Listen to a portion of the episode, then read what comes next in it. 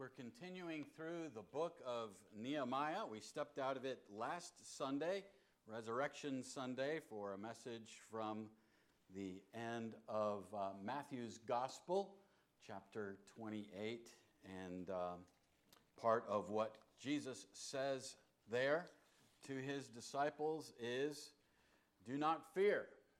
Uh, and fear not is the subtitle of our message today. Uh, this sermon series is entitled Restoration Continued uh, because that work that was begun by Zerubbabel and Ezra is detailed in the book of Ezra, actually companion to this letter, Nehemiah. It continues now. Although it happened a long time ago in a place far away, uh, this is the 5th century BC, there is still much for us to appreciate today as God has preserved this in His Word for his church. And so recently in chapters 4 and 5, we saw opposition, opposition to this work of rebuilding the wall of Jerusalem that Nehemiah, now, uh, now appointed governor of this region, is leading. Opposition from without. They're surrounded by the non Jewish peoples, the peoples of the land, who, and some of whom have intermarried and they're giving opposition. Chapter 4, opposition from within. Chapter 5, uh, realize that the rich were oppressing the poor, and some were taking advantage of their kinsmen, of their countrymen, unfair labor practices, and, and, and worse. Chapters 4 and 5, opposition from without and within, respectively. And now today, we'll see the external pressure on Nehemiah is ratcheted up. He becomes a target. Enemies decide that Nehemiah must be eliminated, somewhat in the vein of strike the shepherd and the sheep will scatter, which is mentioned both in the Old Testament and the New, by the way, in Zechariah 13, the Old, and in Matthew 26, in the New, Christ to the 11 at the Mount of Olives longtime pastor of 10th Presbyterian, James Boice, says that chapter 6 is a story of intrigue, innuendo, and intimidation. You got good Presbyterian alliteration there intrigue, innuendo, and intimidation. And so we will see that this morning as we proceed together. So, enemies are surrounding Jerusalem. They take a different tack, as we've said against Nehemiah, given his success. And as we'll see in just a moment, he, he says, You know, I, I had built the wall. Well, he doesn't mean single handedly, means that he's the top dog. In addition to being governor, he was the project supervisor. Um, he's actually a rather humble man. So, in Nehemiah chapter 6, we'll attend to this whole chapter today, but I'm going to read it in three sections. This first section is through verse 9. Hear then the word of God. Now, when Sanballat and Tobiah and Geshem the Arab and the rest of our enemies heard that I had built the wall and that there was no breach left in it, although up to that time I had not set up the doors and the gates, Sanballat and Geshem sent to me, saying, Come and let us meet together at Hakkephirim in the plain of Ono. But they intended to do me harm. And I sent messengers to them, saying, I'm doing a great work, and I cannot come down. Why should the work stop while I leave it and come down to you? And they sent to me four times in this way, and I answered them in the same manner. In the same way, Sanballat, for the fifth time, sent his servant to me with an open letter in his hand. And it was written, It is reported among the nations, and Geshem also says it, that you and the Jews intend to rebel. That is why you are building the wall. And according to these reports, you wish to become their king. And you also have set up prophets to proclaim concerning you in Jerusalem there is a king in Judah. And now the king will hear of these reports. So now come and let us take counsel together. Verse 8 Then I sent to him, saying, No such things as you say have been done for you are inventing them out of your own mind. For they, want, they all wanted to frighten us, thinking, Their hands will drop from the work, and it will not be done. But now, O God, strengthen my hands. Let's pray. Lord, this is your word. And your word, your word is not only a masterpiece of literature, including uh, poetry and history and, and narrative and, and doctrine and prophecy and such, but your word is what conveys to us how to know you and how to live godly in Christ Jesus. And that incru- includes uh, the Old Testament with the Psalms and the prophets and this historical book. And so we pray now that you would help us to apprehend the gospel, to understand how salvation and your plan is being unfolded in this drama of redemption of a people for your own possession, and how we too have an interest in that. We pray now that you will bring your spirit to bear upon your word and in our hearts and minds. For we pray this in Christ's name. Amen. It's a trap. Uh, verses 1 through 9. He is kind of invited into a lion's den of sorts. Uh, if you do the geography where they ask him to go, is uh, you know it seems like it might be neutral territory. It's about a day's journey out to the extreme edge of his territory and you know, kind of the halfway point, maybe. But really, it's uh, hostile and it's toward Philistine territory. They're trying to bump him off. And he realizes that. Sanballat is a foreigner. He sent messages repeatedly to set up a meeting.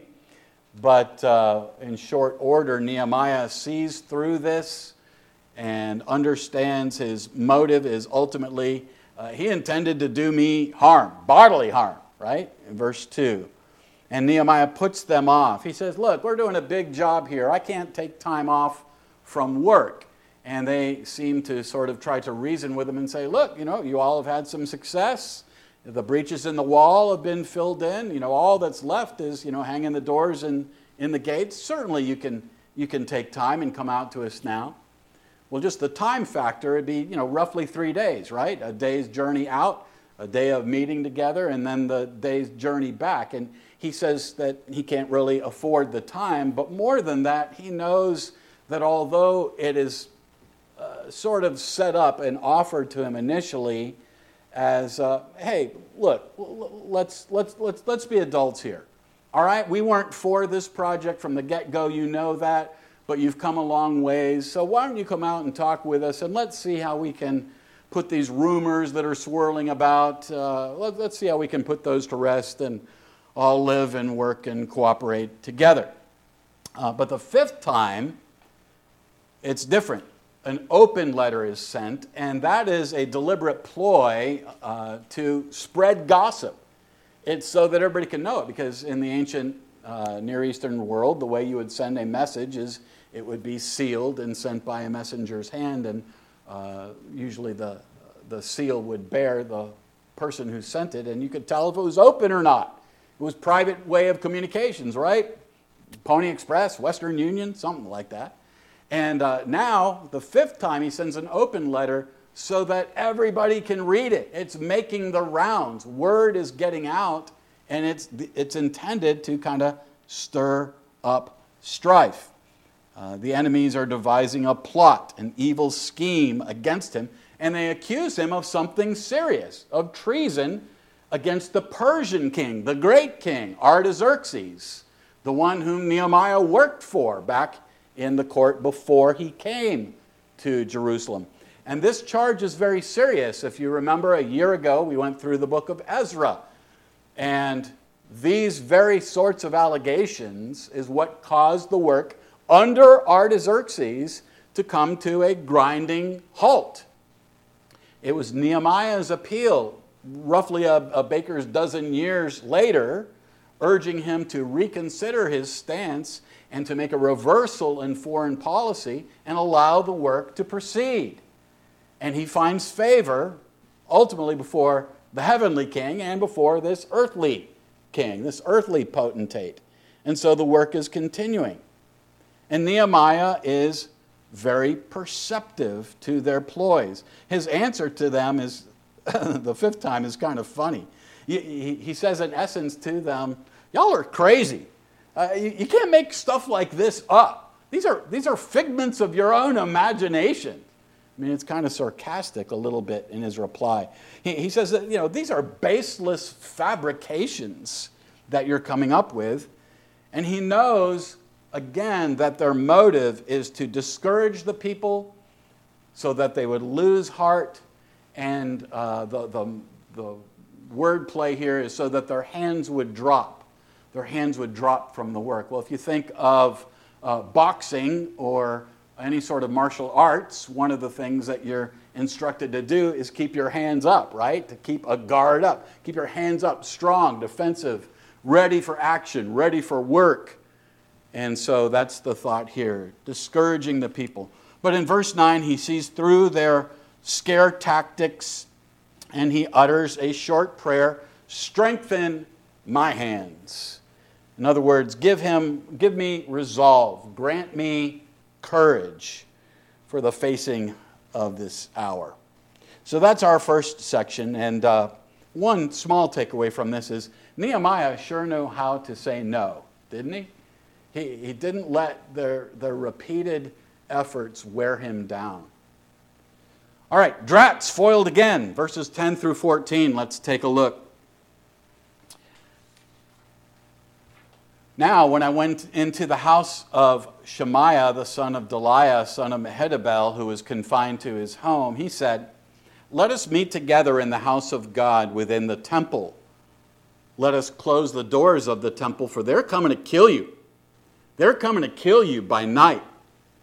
But I said, Should such a man as I run away? And what man such as I could go into the temple and live? I will not go in. And I understood and saw that God had not sent him.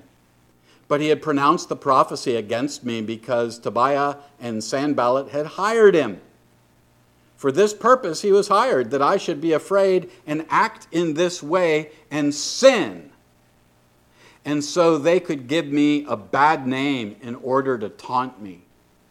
Remember Tobiah and Sanballat, oh my God, according to these things that they did and also the prophetess uh, Noadiah and the rest of the prophets who wanted to make me afraid. And lest I uh, mention, I'm reading out of uh, the Pew Bible here, and you do have a full page insert available at your seat, I hope. Um, it's got the text on the back for your convenience, and you can see the repetition of this theme of fear in chapter 6 that I put in bold to highlight it. That's what's going on here.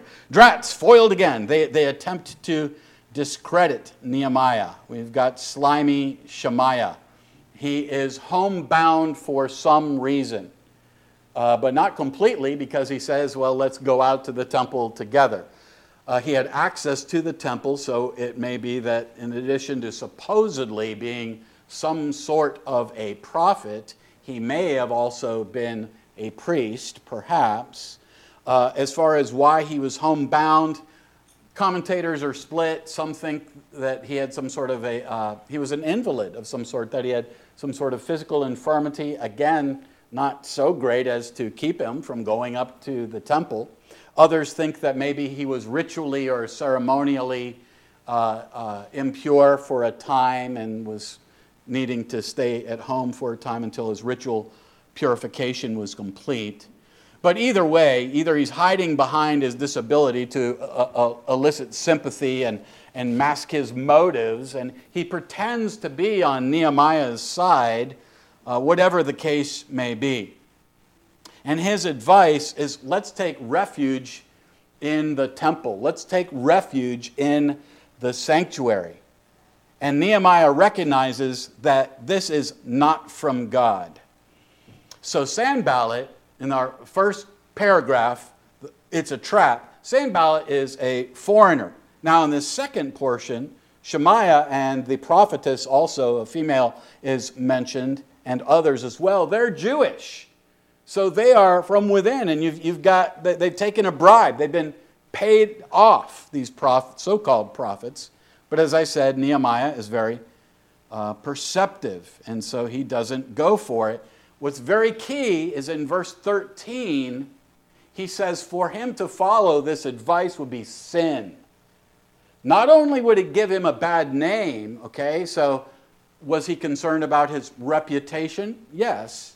Uh, his character, his integrity, his, his word uh, to some degree, but he says it would be sin for him to act in this way. Why would it be sin? Uh, he won't give them what they want. You know, he'd get a bad name, but he knew more than that. To do this would be against the law of God. Only priests were allowed in the temple, according to Numbers 18. There was provision for people to go into the courtyard in Exodus 21 but he was being urged here to go into the temple, perhaps into the holy place, which he knew that only the high priest, only once a year, and only with blood was supposed to approach God in this way. And he was going to do no such thing. He would not be party to it. He's not going to run, he's not going to hide, he's not going to take refuge there uh, among the nations. You if you were a murderer, there were places you could go and, and take refuge. But Nehemiah understands the word of God, and that for him it would be sin, that he doesn't qualify. And he can't do this. It would be an affront to God, it would be against the law of God. Again, James Boice, uh, here he says, The God who forbids us from doing one thing in one place does not contradict himself by telling us to do it in another. He is at all times consistent. And Nehemiah here shows his reverence for God and his knowledge of the Word of God.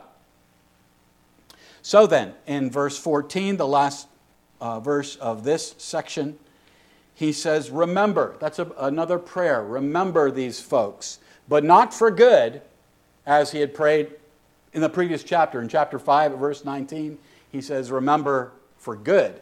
Here, this is another brief prayer for judgment on his enemies, uh, sometimes in uh, our circles called an imprecatory prayer. He's asking God to take note of this and to deal with them. Now, he doesn't take matters into his own hands, but entrusts it to the Lord. Okay, and now we get to the end of the chapter, verses 15 through 19, mission accomplished. Let's read this section together. I'll read aloud. So the wall was finished on the 25th day of the month of Elul in 52 days. And when all our enemies heard of it, all the nations around us were afraid and fell greatly in their own esteem, for they perceived that this work had been accomplished with the help of our God. Moreover, in those days, the nobles of Judah sent many letters to Tobiah, and Tobiah's letters came to them. For many in Judah were bound by oath to him because he was son in law of Shechaniah, the son of Arah, and his son Jehohanan had taken the daughter of Meshullam, the son of Berechiah, as his wife. And also they spoke of his good deeds in my presence and reported my words to him. And Tobiah sent letters to make me afraid. That theme of fear, once again, which is why I, the subtitle for today's message is uh, Fear Not. All right, so mission is accomplished with the help of God. This last section, it's sort of two things mi- mixed together. One is the, the good news, the progress that they have made only 52 days of actual work on the wall. Now, there was some weeks of preparation uh, and then travel for Nehemiah to get on site from when he had first heard the news of the condition of God's people and of the walls and of the gates having been burned with fire and thrown down and all that. And so, well less than a year after Nehemiah had heard the news, and less than two months of the actual work, with this hodgepodge of the people that God uses that we saw in chapter 3 uh, perfumers and goldsmiths and men and women, families working shoulder to shoulder on this architectural engineering project of rebuilding this wall. Of course, it was only the eastern side that had been pushed down and fallen down completely. In other portions, they were just, you know, kind of building up the ruins. All right, well, less than a year. They recognize that it, uh, Nehemiah recognizes that it was being done, has been done with the help of God. So do the surrounding nations.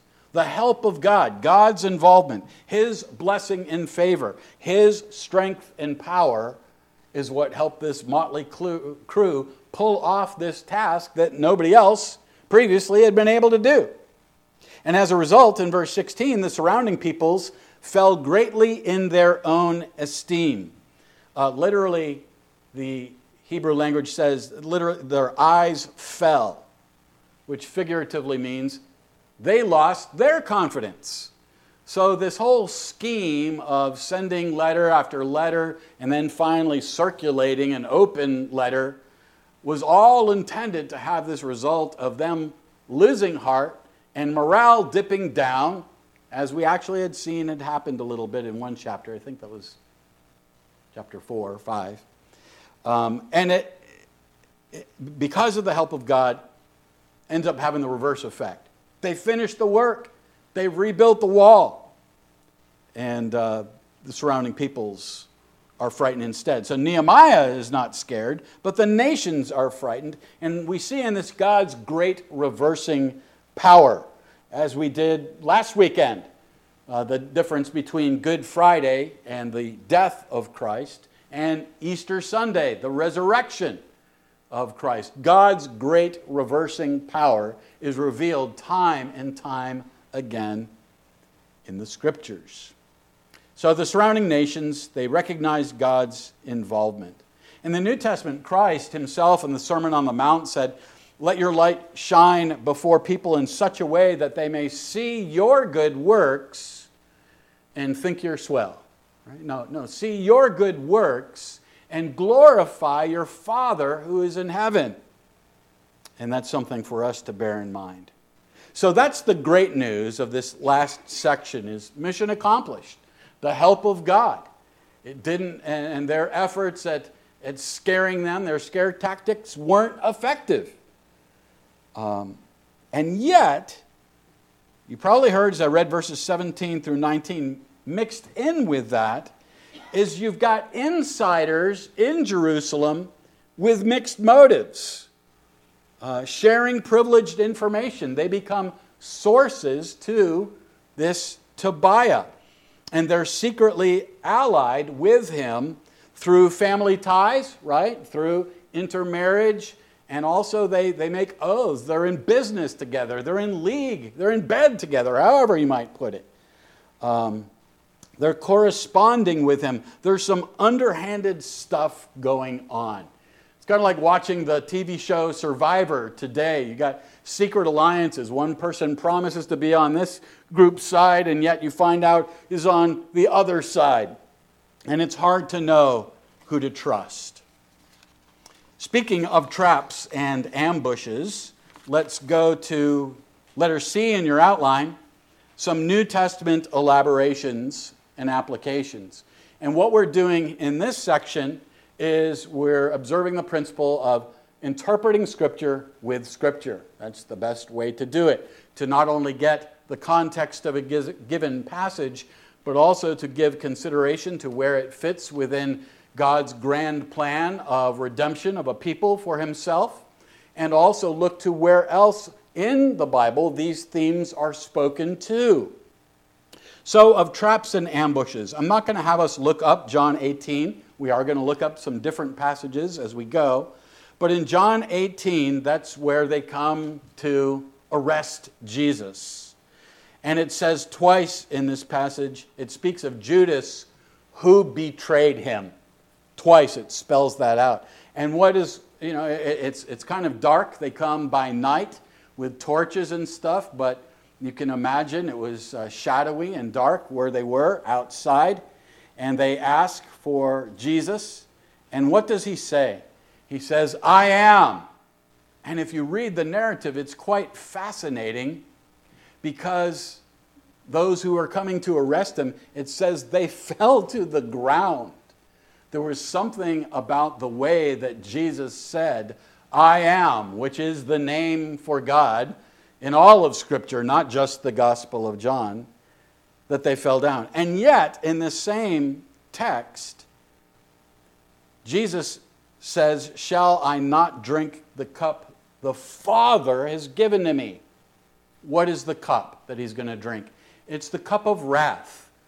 The cup of wrath that's spoken to several, many places throughout the Old Testament that talks about the judgment of God stored up for the nations that one day will be poured out on sin. And Jesus is going to ultimately, on the cross, drink this cup of wrath. And that's the gospel news is we have forgiveness of Christ because the punishment that we deserve instead fell on him.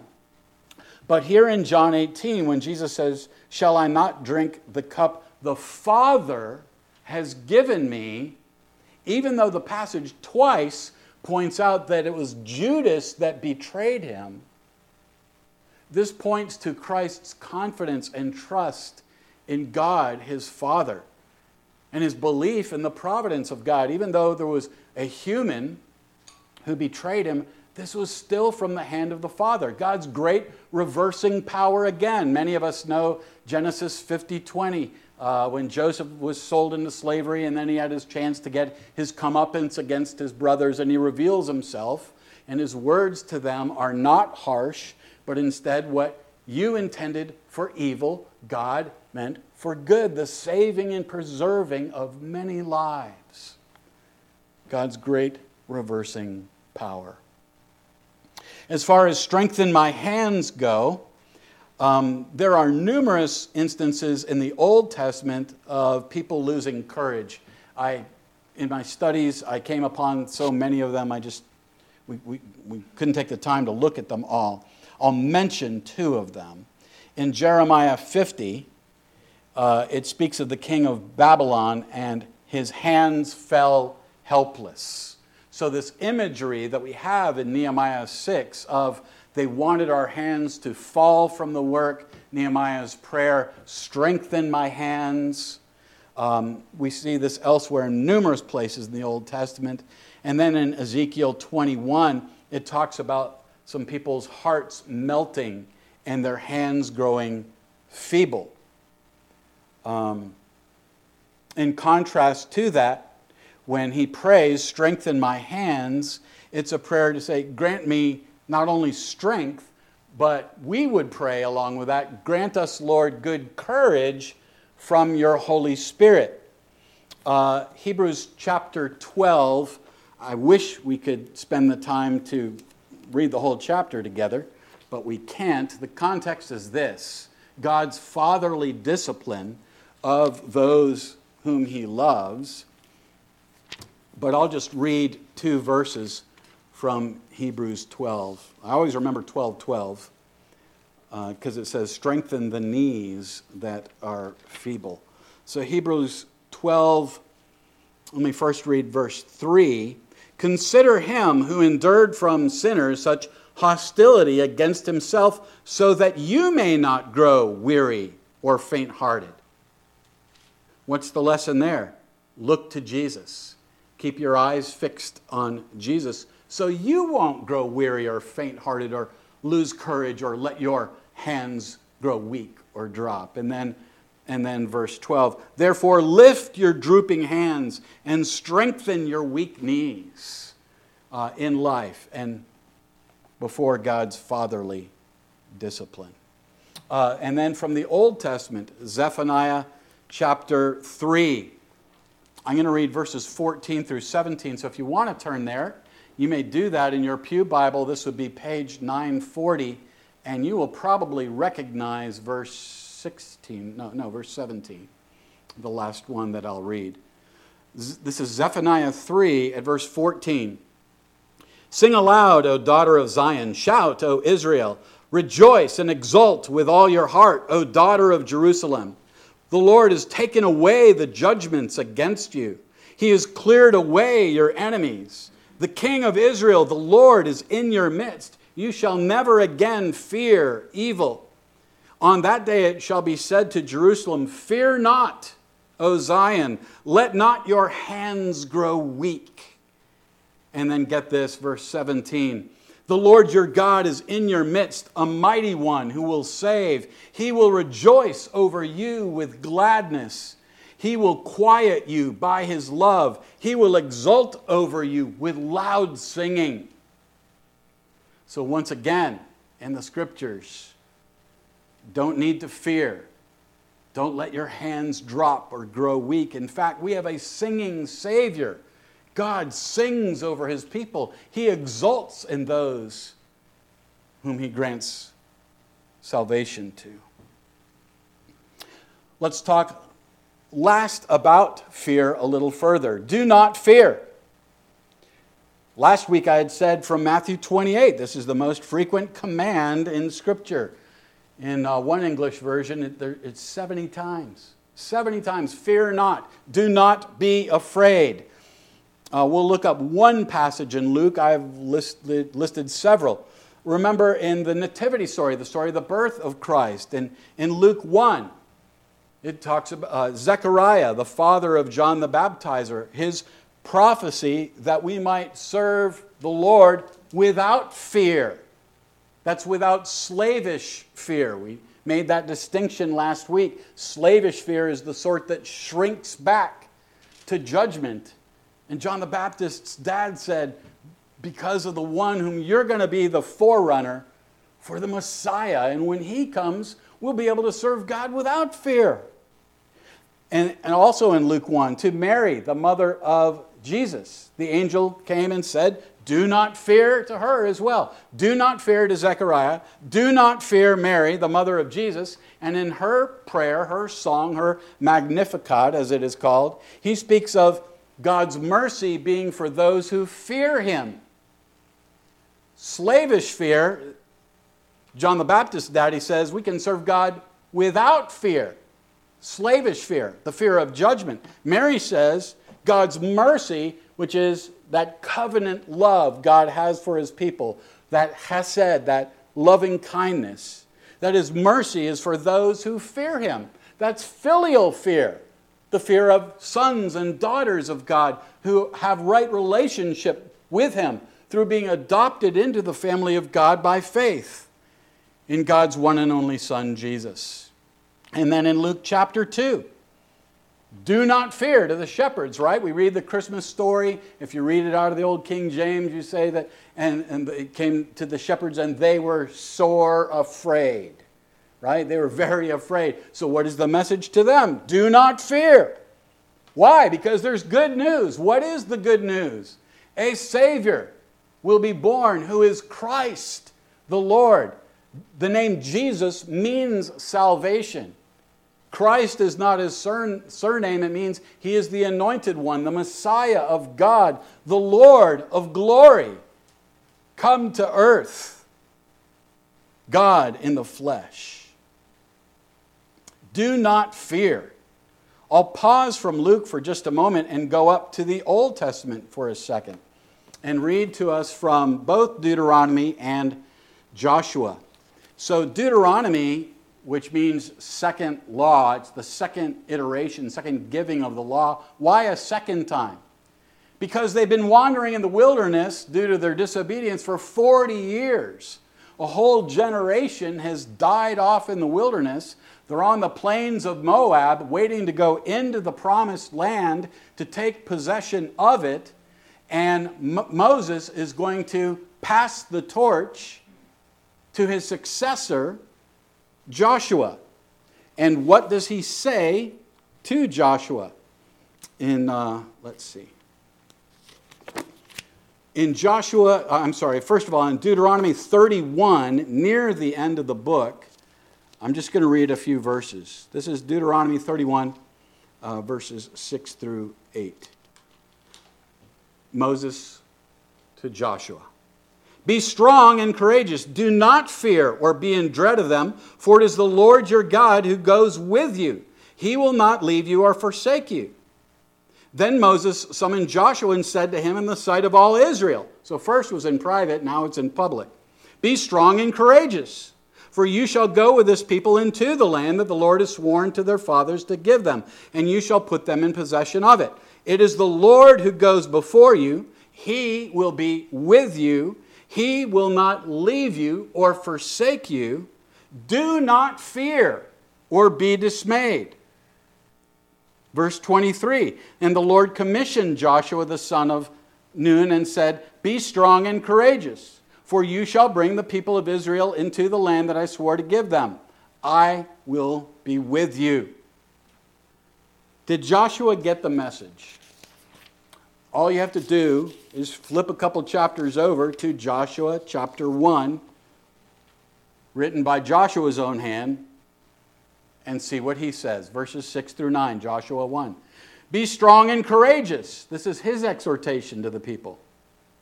For you shall cause this people to inherit the land that I swore to their fathers to give them. Only be strong and very courageous, being careful to do according to all the law that Moses my servant commanded you. Do not turn from it to the right hand or to the left, that you may have good success wherever you go. This book of the law shall not depart from your mouth, but you shall meditate on it day and night, so that you may be careful to do according to all that is written in it. For then you will make your way prosperous, then you will have success. Have I not commanded you? Be strong and courageous. Do not be frightened, and do not be dismayed, for the Lord your God is with you wherever you go. And verse 18. And they answered Joshua. Now the people respond back to what the, the Lord through Joshua has said to them all. And they answered Joshua, All that you have commanded us, we will do, and wherever you send us, we will go. Um, whoever rebels against your commandment, disobeys your words, whatever you command him, shall be put to death. Only be strong and courageous. I think Joshua got the message. I think the people got the message. Do not fear. Over and over again. So now, as we finish, back to our verses in Luke, in uh, chapter 8, verse 50, Christ speaks to the daughter, uh, to uh, the father of Jairus, uh, who Jesus is about to raise from the dead, and he says, Do not fear, but instead, what? Only believe, only rely on Jesus. Have confidence in the Lord and fear God. All right, and then in chapter 12, and I'd like you to look at this one, the last verse that we'll look up together. Um, Luke chapter 12, I'll read verses 4 through 7. This is in your Pew Bible, page 1035. And these are the words of Jesus to his disciples. I tell you, my friends, do not fear those who kill the body, and after that have nothing more that they can do. But I will warn you whom to fear. Fear him who, after he is killed, has authority to cast into hell. Yes, I tell you, fear him. Are not five sparrows sold for two pennies? And not one of them is forgotten by God. Why, even the hairs of your head are all numbered. Fear not for you are all of more value than many sparrows. He says it again in verse 32 Fear not, little flock. He says it again in chapter 21 when he prophesied the fall of Jerusalem. Do not fear. And yet, in this little passage from Luke 12 that I just read, it says, Do fear and don't fear. Don't fear people, Nehemiah wasn't scared. Tobiah, Sanballat, all the rest, even people that sort of infiltrated or made alliances that were unsavory and should not be from his own people.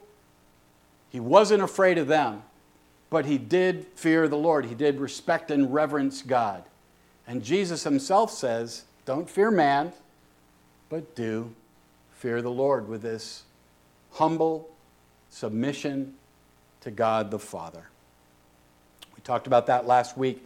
Easter, Jesus is raised from the dead, and the, the, the angel appears to the women, Jesus appears to the women, and they go running off, a mixture of joy with fear, healthy fear, respect for God, not the slavish sort that shrinks back in dread of judgment. Fear not. Do not be afraid. The Lord is with you. Be strong and courageous. Let's pray.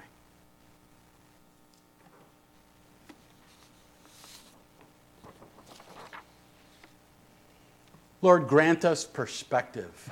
Um, there's an old hymn that says, Grant us courage, grant us something else for the facing of these days. And, and we need courage.